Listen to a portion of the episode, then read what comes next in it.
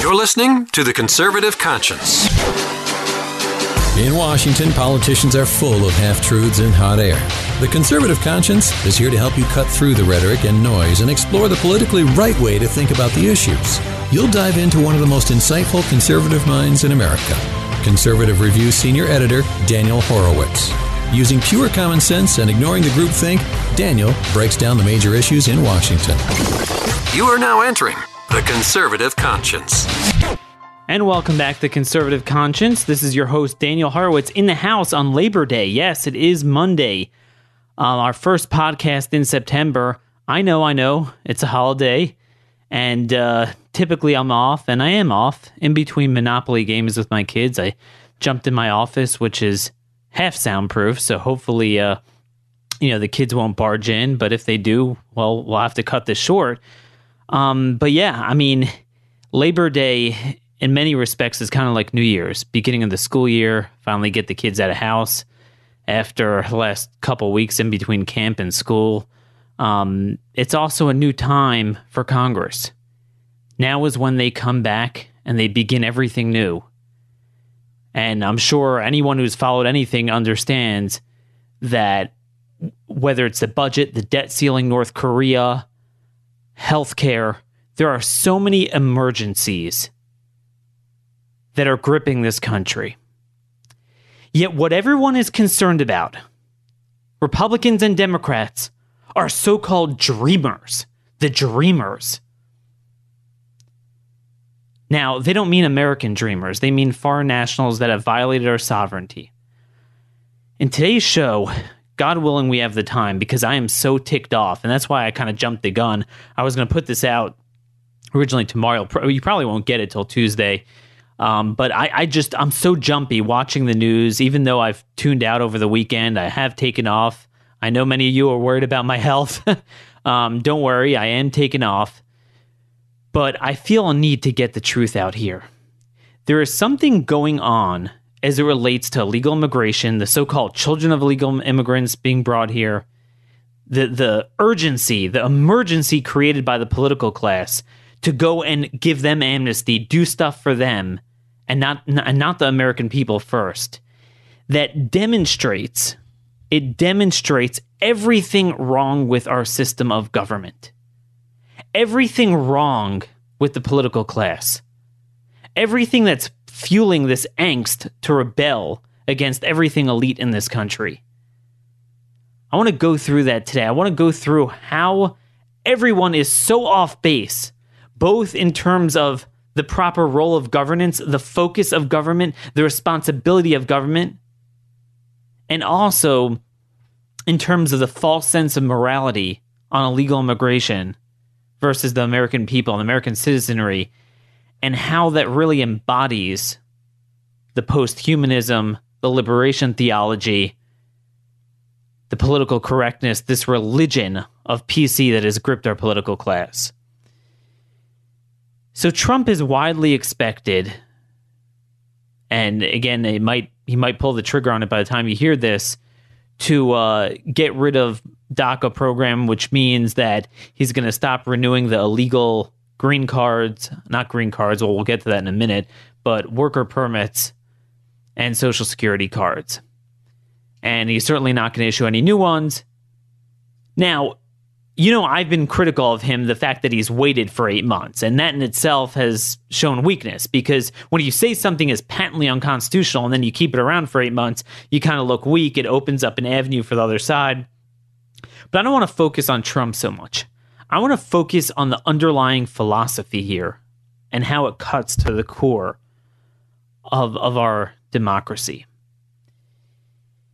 You know, imagine if you had a president that just came along one day, conservative president said, "We'd have it. We we've we've had enough with Social Security. You know, younger workers are not going to get it. It's very clear they're not going to benefit from it. The program was unconstitutional to begin with, so therefore, what we're going to do is create MACA, Make American Children Achieve program, and what that means is." We're going to go ahead and allow younger workers to keep their payroll tax. We're going to give them payroll tax amnesty. So they could keep the FICA money that would otherwise go to Social Security and be flushed down the toilet, and they could keep it in their private accounts like an IRA, a 401k, and uh, have property rights, ownership over it, and uh, get to invest it and get a better rate of return. Now, do you think that would get off the ground for one minute? A president unilaterally doing that? It would never get off the ground. It just wouldn't. But let's say it did. And then a couple of years later, the guy gets kicked out or he's term limited. He's on a second term as president, and, and a Democrat wins the presidency. Do you think that program would survive for one day? Do you think there would be any opposition to getting rid of it, any understanding that what that person did was unconstitutional? Do you think there would be any clamor to pander to young Americans and say, what about our dreamers that that their hard hard earned money is going to be flushed down the toilet? They're not going to see a cent of Social Security. We need to have a legislative fix. Even Trump is saying, you know, I'm going to give I'm not going to give them affirmative benefits, but we're not going to deport people for six months to give Congress an effort to fix the problem. As if it's our problem, as if we've created the problem. So could you imagine them saying we're going to give six months um, to Congress to fix Social Security? I mean, I mean, this is the equivalent of what we're doing. But what I want to say is, my analogy actually is is underwhelming. It undersells the severity of what Barack Obama did and what not just Democrats but Republicans are clamoring to do now. It's not an exaggeration to say that Obama's executive amnesty was the most unconstitutional thing imaginable. It was the most unconstitutional act of a president in modern history. And the reason I could say that is in my analogy, at least you're dealing with Americans. At least it's their money. They're entitled to it. If anything, I mean, you guys all know Social Security, uh, minus a constitutional amendment to create a new tax after the income tax, the truth be told, it was unconstitutional. Um, so, if anything, the president is more in his in the right in that case, following his oath to the Constitution, saying, "Look, you know, I'm going to fix the problem for American citizens that that you know to keep their own hard hard earned money uh, and save them from a program that, frankly, is unconstitutional to begin with." In this case, you're talking about people that, pursuant to the most foundational laws of America or any country, national sovereignty, have to be deported. They have no affirmative right to be here. And you're giving them social security cards when they have no right to be here. And I, have said this many times, I'm going to repeat it again. In Federalist 69, when Alexander, Alexander Hamilton was contrasting the role of a president from a king. He wanted to assuage the concerns that Article 2 would give the president so much power. And he said, Whereas the one, meaning a president, can confer no privileges whatever, the other, a king, can make denizens of aliens. So that that is the quintessential power that a king would have that would distinguish him from a, from a democratic republic. Why is that? Because in a republican form of government, the power has to flow from the people. What we are seeing today, what we saw certainly with Obama, and what we're seeing with the clamor to pander today, the clamor to pander, and that's going to be the title of today's podcast, podcast 144, for those of you who follow the numbers, the clamor to pander what you are seeing is a breakdown of the social compact and the social contract between the people and their government and their elected representatives. What you are seeing in this issue is not just related to this issue, but at best accentuates the problems we have with every issue that we are no longer represented. Our, our politicians don't represent us. That you have an elite culture the academia, the legal profession, the courts, every big business that's advocating for illegal aliens and not we the people. We have so many problems. North Korea is an emergency. Congress has to deal with that. Declare war on them, or at least authorize use of you know AUMF and author- authorization of use of force to give the president an open-ended commitment to go and deal with them. We have a, an emergency with the courts. I didn't even get a chance to write about this last week. They have thrown out Texas's um, all of their districts, legislative districts, congressional districts, they just threw out their um, pro life bill, just regulating the di- dilation uh, version of abortion where they rip out the baby limb by limb, suck it out. No, th- there's an unalienable right to that, evidently. Obviously, as you know, striking down the voter ID law and then mandating sanctuary cities, blocking states from enforcing federal immigration law. So we have an assault on the people's sovereignty. We have Obamacare, where healthcare is destroying this country, uh, is destroying freedom, it's destroying our economy, it's destroying healthcare delivery. Nope. No emergency. No clamor from Jeff Flake, Orrin Hatch, Thom Tillis, all these bozos in Congress to, to, to deal with these issues. No. Oh my gosh, we gotta fix the dreamers. I want to demonstrate how, both from a legal standpoint and from a moral standpoint, this violates the core of the social compact. And then we're going to get into the morality of this. We're going to speak philosophically to this. So, anyway, back to the quote from Hamilton why is it that immigration is the most foundational job of a government? So, to begin with, what is the social compact? What is the social compact? So, let me read to you from John Adams in the Massachusetts Bill of Rights, I believe it was written in 1780. The end of the institution, maintenance, and administration of government is to secure the existence of the body politic, to protect it, and to furnish the individuals who compose it with the power of enjoying in safety and tranquility their natural rights. And whenever these great objects are not obtained, the people have a right to alter the government.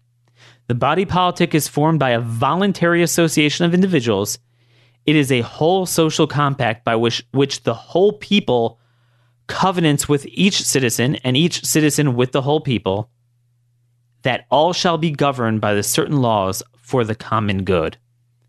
For the common good. This is all about that. That's what the social contract is.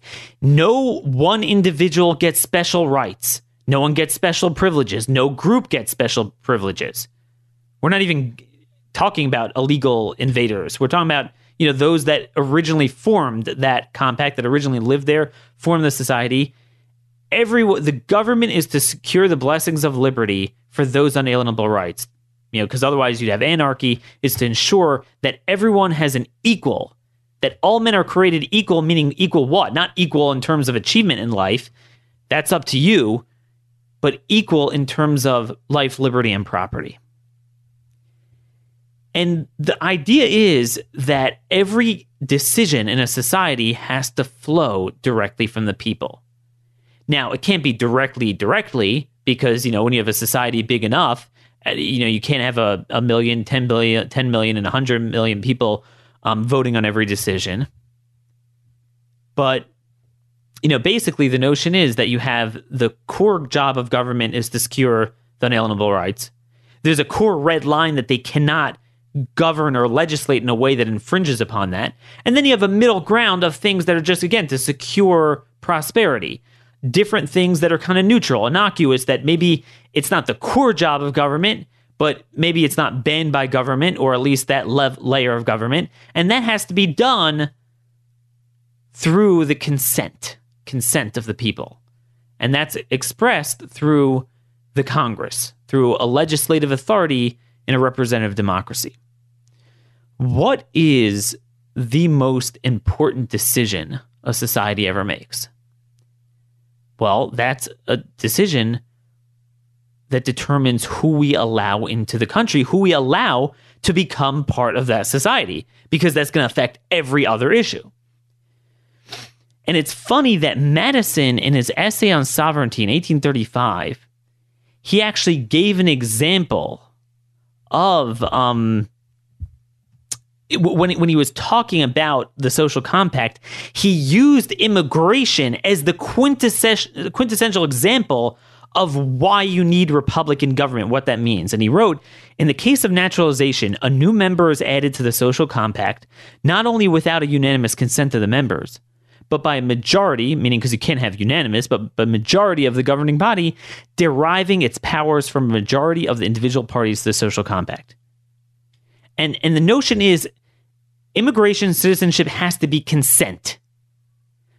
right? You can only join our society by consent. We made a compact by consent, and you can only be allowed in through consent. We can't force you into our society, nor can you force yourself into our society without consent. It must be consent. So with this um with this preface, you guys can now understand why it was so dastardly what Obama did to unilaterally unilaterally confer citizen rights, social security cards on people that have no right to be here, that violated our sovereignty. That is why that is the most unconstitutional thing. So, this much everyone should agree with what I'm saying so far. I don't care if you're a liberal, I don't care if you're a leftist, I don't care what you are. That is, it's not just the Constitution, it is the underpinnings of any sovereign society. You know, um, so ironic that the man who wrote the preamble of the Declaration, uh, I'm sorry, the preamble of the of the Constitution, and much of the actual prose, according to Madison, much of the prose was written by Gouverneur Morris from Pennsylvania. He's one of the big founding fathers. Um, and he, and he he actually said this at the Constitutional Convention. He said, "Every society, from a great nation down to a club, had the right of declaring the conditions on which new members should be admitted. There can be no room. There can be room for no complaint." So this is the man who wrote "We the People." We the people understood the basic concept of sovereignty. Only the people, through their elected representatives, that you have a major vote on the criteria. Here's the type of people we're going to let in. Here are the circumstances. Only they, that is the only valid, legitimate way of bringing new people into a society. Not to belabor my book, I many of you have read it, and those of you have not, naughty naughty on you. Still available at Amazon. Stolen Sovereignty.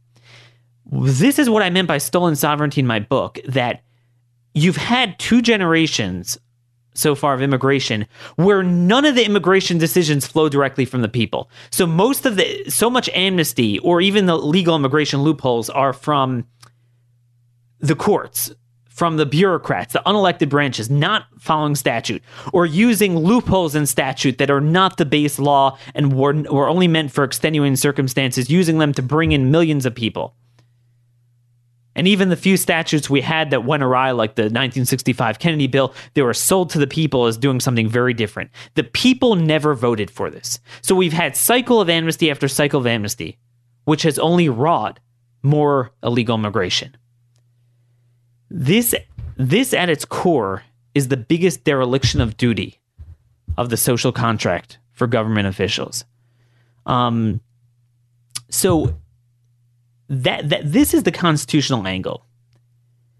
Now, now everyone says, "Well, Daniel, okay, I understand illegal immigrants, but what about the dreamers? What about the children? Which, by the way, they're they're twenty, they're in their twenties and thirties now. the The point is, they they supposedly came here, they were brought here as part of the family.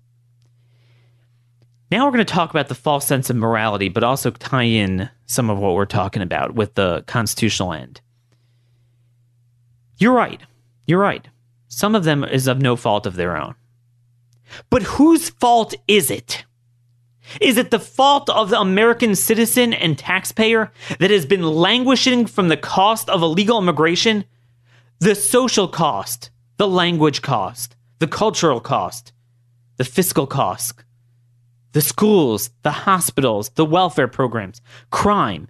Because when you have a lawless border, there's a heck of a lot of bad dudes in this. You know, 2,000 of the DACA people had to be rescinded in just the first few months of the Trump administration, um, and they're not even vetting that well because they're they're members of MS-13 and other gangs. So l- let's dispel the myth that they're all valedictorians. They're not. Now, of course, when you have millions of people come in your border, yeah, you'll have some decent people. God bless them. There's there's great people living in Latin America, living in Africa right now. Should we land boats there and bring them here? I mean, if, if you're going to give this moral case, then we have an obligation to take boats and actually bring them here. But the point is, it is not the fault of the American people. It's the fault of the parents, and it's the fault of the countries of origin, most prominently Mexico, that has used every tool of statecraft to violate our sovereignty and to encourage this. And it's just the utter negligence of American politicians over the last generation. But it's not the American people's fault. This is not a victimless crime. What, what they're doing right now is Daniel, what are you going to do for the dreamers? Dreamers, dreamers, we got to do something. Oh my gosh, there's a sense of urgency. What about the American people? And I'm not, not just on doing for them on healthcare in North Korea and protecting them. You know, I was thinking, it's funny, maybe we should tell the politicians that if North Korea nukes a city, you're going to kill some dreamers too. Maybe then they'll care about it and uh, do what it takes. Bolster our, our uh, missile defense systems. But I digress. It's even on the issue of immigration. It's a false dichotomy of how much sympathy are you going to give for the illegals? It's what about the American taxpayer? Let's not kid ourselves. In addition to many of them being criminal elements, even the ones that aren't, these are not your cancer cure people, okay? Pew has the data. Pew has the data. It is obvious. It is obvious. This is the poorest demographic of illegal immigrants. From Latin America, um, the immigrants we've had from Latin America are by and large the poorest demographic. And, you know, as I'm talking, I'm trying to pull up some data here. Um, you know, just in terms of poverty poverty levels and everything. But um here, let me see where I can get this. But anyway, you know, I know the guy who did this was Jack Martin from FAIR. Uh, I used to work there back in the day, actually at the time when he came out with his original cost study that illegal aliens cost a federal, state, and local government, mainly state and local government, by the way, huge strain, $113 billion every year. Folks, that's over a trillion dollars over 10 years. A trillion dollars. Do you know how much missile defense we could have uh, purchased with that? This is a violation of the sacred bond of consent by the governance by the consent of the governed.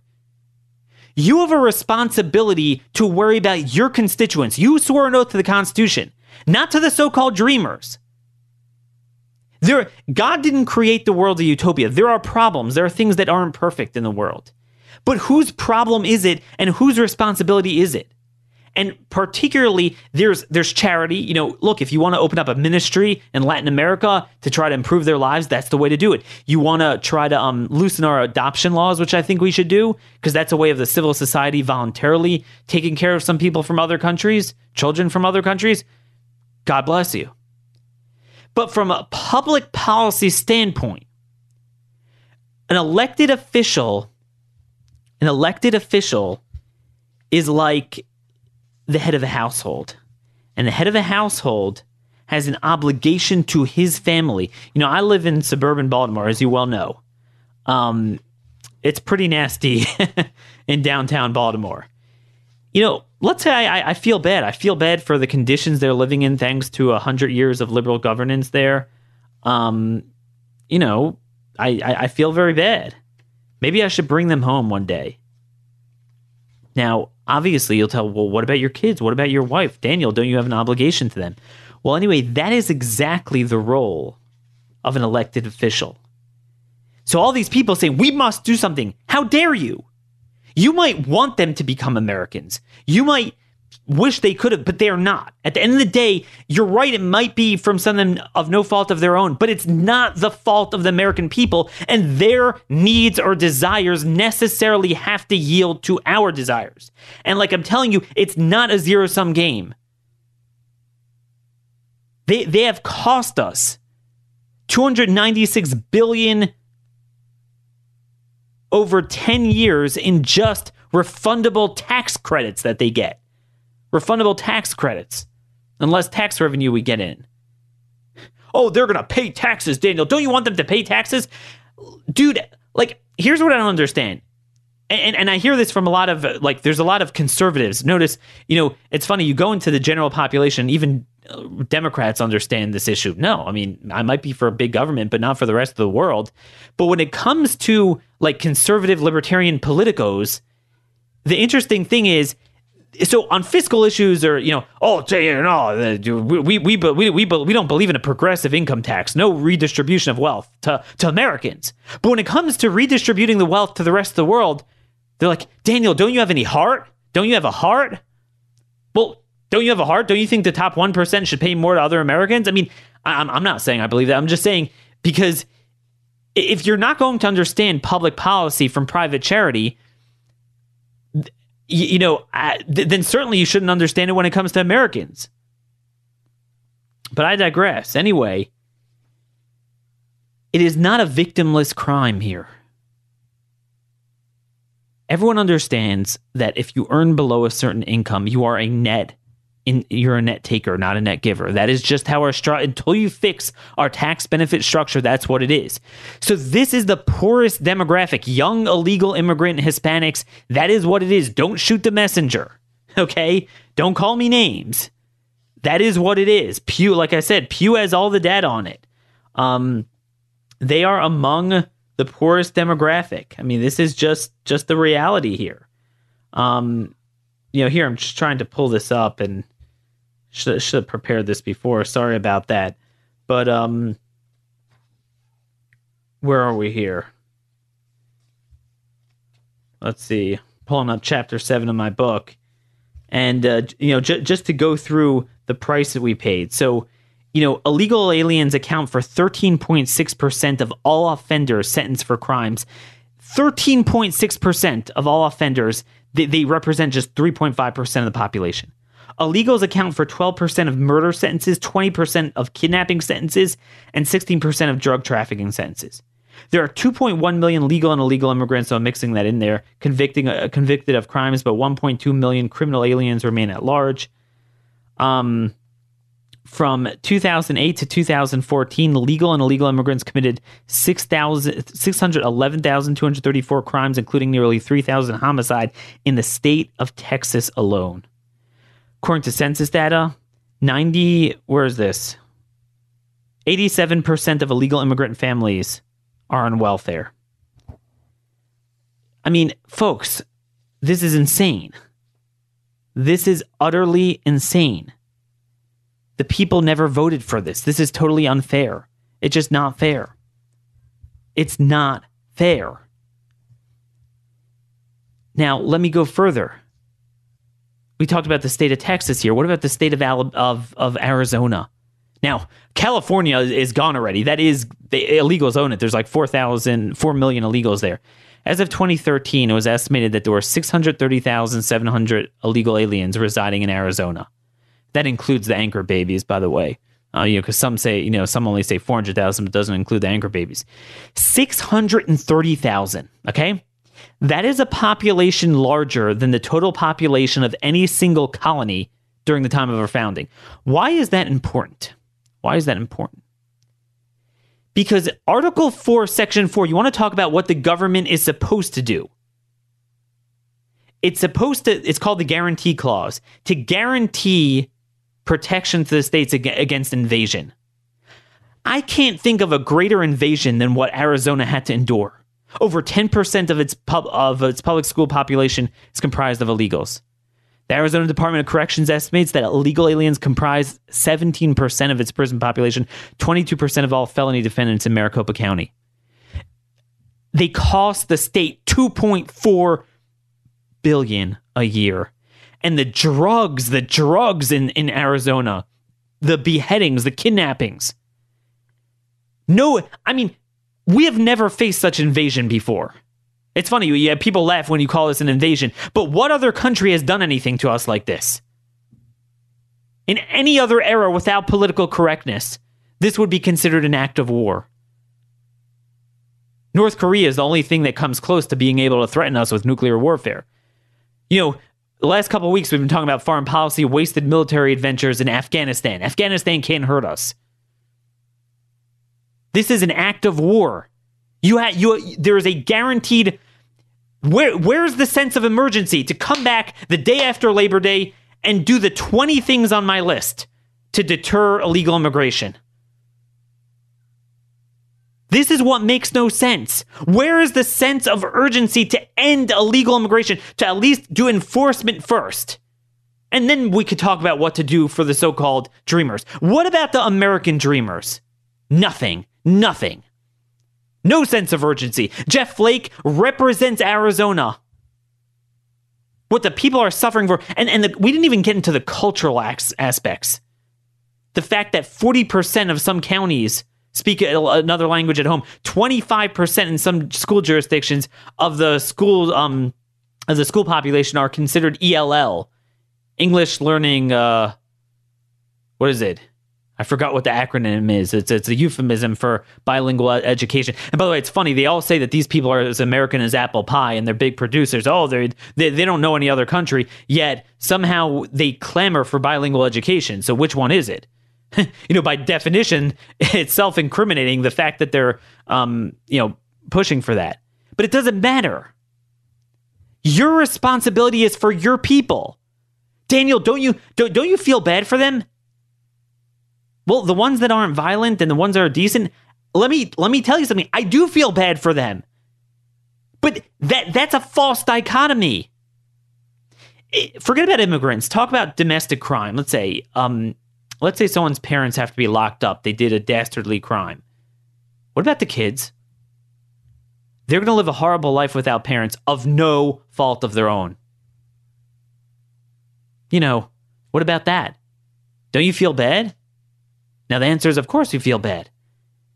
But we can't do complete good in life. That's for God. That's in the next world. That's utopia. Our job is to do justice, is the rule of law, and to represent the people you have to represent who come first. If you want to do charity with them, do them on your own dime, not as a public official. From a public policy standpoint, you have to look at the whole of the people. But there's a second half to this it's not just the fact that we're going to have to pay for all these people becoming getting green cards. And by and by the way, uh, over a thousand have become citizen citizens, and forty six thousand have. I'll, I'll link to this in show notes. Forty six thousand have gotten green cards because this backdoor way. They're supposed to only get social security cards and work permits, but they it's called advanced parole, where they can go home and come back. The, whoever decided this, who invited them in? Who who did this? Eh, there's parole, there's temporary protected status, all this stuff that are loopholes that the people never voted for. It's a violation of the underpinnings of, of not the Constitution, but the Declaration of Independence, social compact. But anyway, it's not just the cost, it's the fact that the amnesty itself is what brings on more illegal immigration. It's not just that you have an obligation to solve the people's problem and do enforcement first and not worry about illegals. It's that by worrying about them, you're going to repeat the same mistakes of the last three decades. The core, the core of why we are suffering from all these woes, social, fiscal, security, from illegal immigration, is because of the endless promise of amnesty when you come here with kids. And that's why, um, you know, there's been such a spike there's always been a spike. Uh, right after Obama announced his illegal amnesty, so I have the data here from 2012 is when he was announced it, when DACA was announced, to the last to uh, 2014. Um, unaccompanied child minor apprehensions increased 490%. That's what spawned the border crisis. That's what spawned it. So by doing this now, you are breaking our borders. You're you're inviting so many more people to come. And I know no, but the but, but the criteria is they had to have been here from yada yada. They yeah right, but they're gonna come. What are you gonna do? Punish them? That's the problem. It's not just see it, this. This was kind of the rationale in 1986. We didn't have a lot of legal immigration, or it was just starting. You know, we didn't have so much of fundamental transform, tra- transformation, the orientation of our country a couple million illegals. They're like, all right, you know, we'll give it to you one time. It's already been done. Now we're going to secure a border, done with it. But three decades later, three decades later, when we have so many illegals, when um we have um 63.2 million people in this country that speak a language other than English.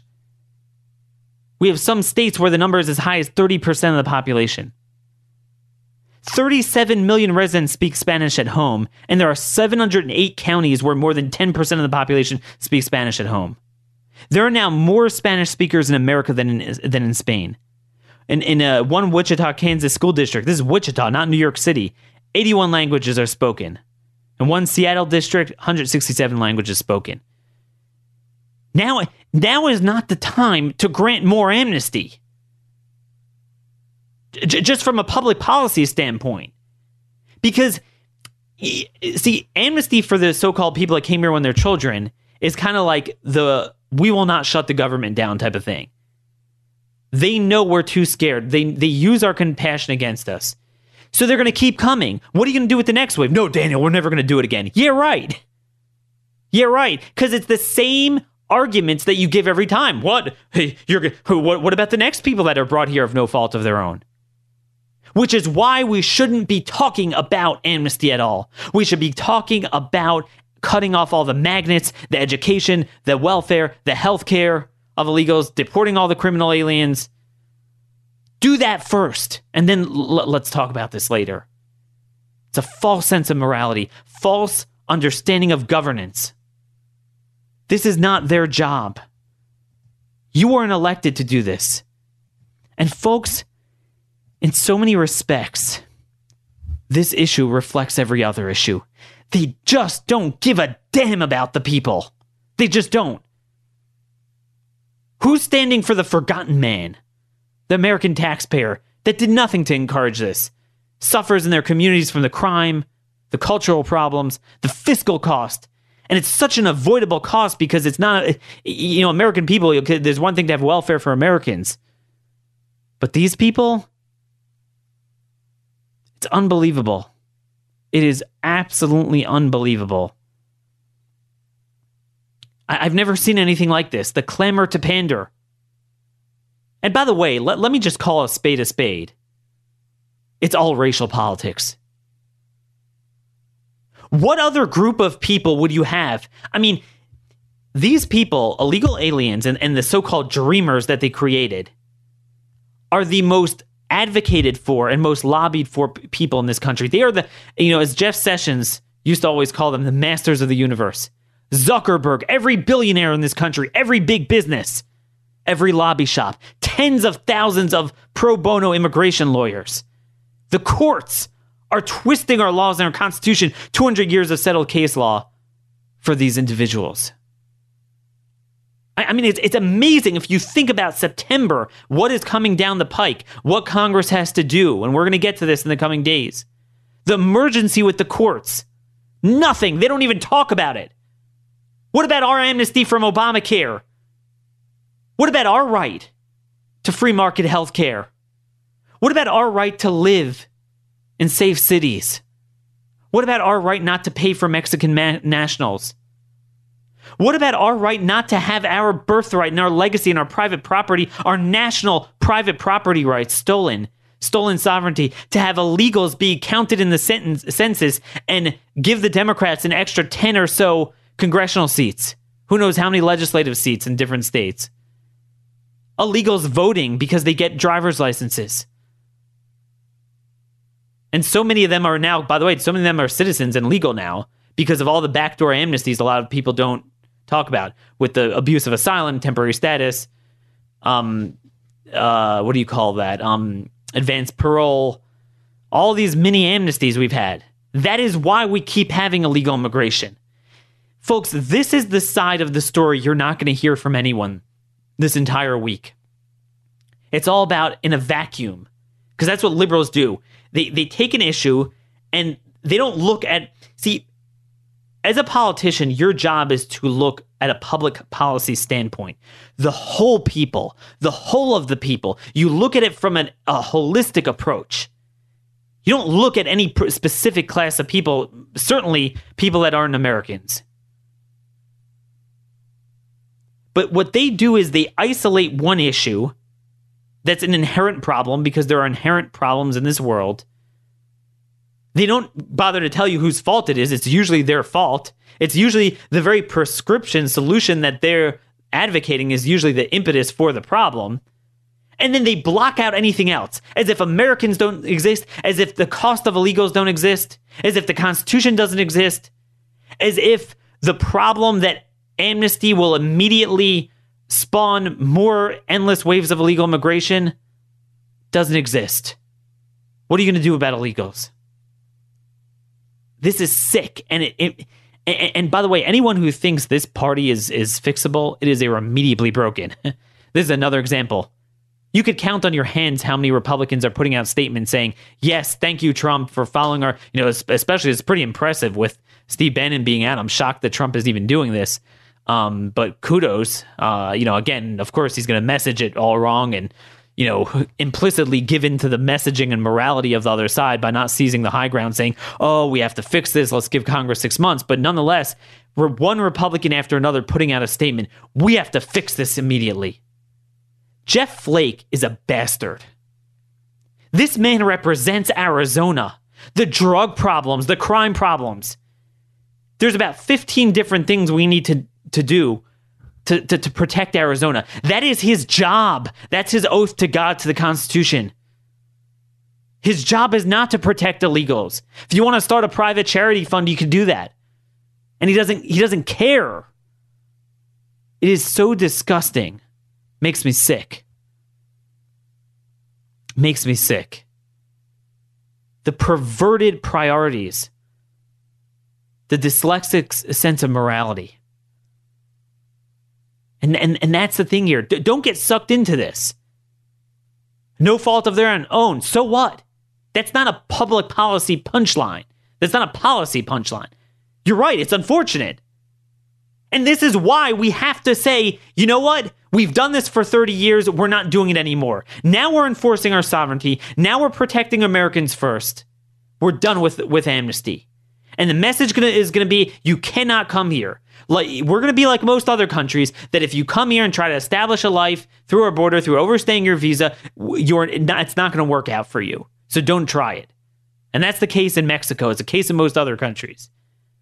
And that's the way to dissuade people from making that, you know, you want to talk about being compassionate. That's the way to stop people from making the dangerous trek through the desert. Disincentivizing. And and look, I, I, said this before, you know, until Trump started to go a little soft, the first few months of his presidency, because of the perception of who he was and his rhetoric, um, the illegal crossings dropped to like a 20 year low. They plummeted. All, it's just an attitude thing. The biggest thing you could do you know, again, I have my 20 homelands. They're not all immigration. Some of them are national security, Islamic terror, homeland security. It's broadly speaking 20 homeland security ideas. I wrote this a couple months ago. I'll link to in show notes, but a lot of them are immigration ideas. But the biggest idea is just posture, just attitude, just demonstrating. Write some op eds to put out some media in Latin America. We're done with this. We're not doing this anymore. You have to come here legally. It, it is sickening. It, it, it, just makes me nauseous. it's as if we're the we're the criminal and they're the victim. It's like, how dare you? You better grant them. What what did we do? We've been kind like anything. We the, we have bestowed immigration status on more Mexicans legally, many of them through amnesty, but some of them through our legal system, more than any other country. Foreign nationals of Mexico get roughly 150,000 green cards every single year, more than twice the second and third countries, which are India and China. Over the last number of decades, we, we've given citizenship to, to, to roughly 7 million Mexicans. No country has been the recipient of our generosity through immigration more than Mexico. That dwarfs what we did to Italy, um, which was, I think, the next largest share from any individual country from you know the 1880 to 1920 wave of, of uh, immigration. You know, it's never enough. It's never enough. How dare them? How dare them advocate for that? The notion that they have more of a voice than us? I, I can't understand. How illegals could get there and disrupt congressional hearings, get violent, and uh, that that becomes a, a, a legitimate platform from which to craft public policy and they're not listening to us on on South uh, on North Korea. They're not listening to us on on Afghanistan on getting our priorities right in the Middle East. They're not listening to us on healthcare. They're not listening listening to us on fixing the courts. They're not listening us uh, on on uh, ta- the tax and welfare benefit structure. How dare them? This, folks, encapsulates our broken system of government. Anyway, before I blow up and ruin my entire vacation day, I got to get back to the kids. We're going to have so much more this week. Make CR your one stop shop. And, you know, The reason why I, I say this all the time, I could get paid to do a lot less. I feel a sense of urgency, you know, talk about a sense of urgency that Jeff Flake talks about for illegals. When something is coming on healthcare, on the debt ceiling, on the budget, to put out information to you guys. Here's what's going on. Here's the conservative way of thinking about it. Here's what we could be doing that's a lot better. Because I know who is speaking for we the people. Who is speaking? When I say we the people, I mean the American citizen as a whole. Not any one class, and certainly not foreign nationals. And certainly not if there's some sort of chosen race. We look at everyone as equal in the eyes of God. The pandering is sick. It's like everyone has to get in front of the uh, a mic- microphone. They trip on themselves. Oh no, me, me, um, me, me. I'm a good person. I'm a good person. You know, we talked about this a lot when you know you have just hundreds of people killed um, every week in, in major cities due to black on black violence, and nobody wants to address that. Nobody wants to address Ill- illegal immigration, the criminal aliens. By the way, you're going to see showcase this week every single. Oh, I, I already saw it. This illegal was was saving uh, uh, residents of Houston. Everyone's a Navy SEAL. You're going to have the next astronaut. They're all the greatest people on earth. They'll never showcase the rapists, the DACA recipients. We've written about that. The Rockville rapists never showcase that. The MS-13 dudes, um, and then just the public charge and everything. No, no, Daniel, these people make more money than you.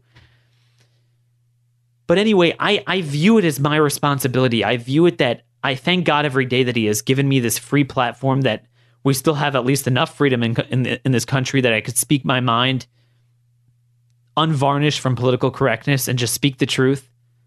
Because no, I, I know often no one else will say it. We need a public advocate. There's a lot of public advocates. I, don't don't take this the wrong way. I don't want to sound like I'm some self-appointed guy here, but in some sense, I view that as my responsibility because God has given that to me, and and I I want to use it to to represent the people. The view from the heartland, what the people are really thinking, might not be able to articulate it, might not have studied the issue as much. Frankly, don't have time to understand this. I need you guys to do a couple things. Number one, go to Roy Moore's Senate website. You know what to do. We're getting very close, but they're putting millions of dollars of ads out attacking him. Um, watch it. He's going to be the, mo- the, the the biggest dirtbag in the world. So regarded as a godly man until now, but every guy that runs against the establishment, they're considered dirtbags um, once they run for Senate because you know that's all these guys have to throw at them. So make sure you give money to him make sure you go to preparewithcr.com, support our, our sponsors. Patriot Supply, get 140 meals, four weeks worth for 99 bucks. You know, those of you who, are on the Florida coast now, Hurricane Irma coming in, you might want that, assuming you don't have to evacuate. Still early, but um, not looking good with the forecast. And also, subscribe to CRTV where you see Steve Deace, Michelle Malkin, Mark Levin, by the way, you're going to want to see the Levin plan on North Korea. He's going to be he's going to get very passionate about that in the coming days. And and that's the best we can do. My promise to you is we are going to speak the truth. My promise to you is I'm going to do everything I can to help jumpstart that new party that we need that cares about the people, that understands the Constitution, that understands their sacred oath, that understands what public service actually means and we're going to spotlight the bad players. We're going to spotlight the issues. There's no better place you want to be in the month of September with Congress coming back than CR. Thank you for listening. God bless you all. This has been another episode of The Conservative Conscience.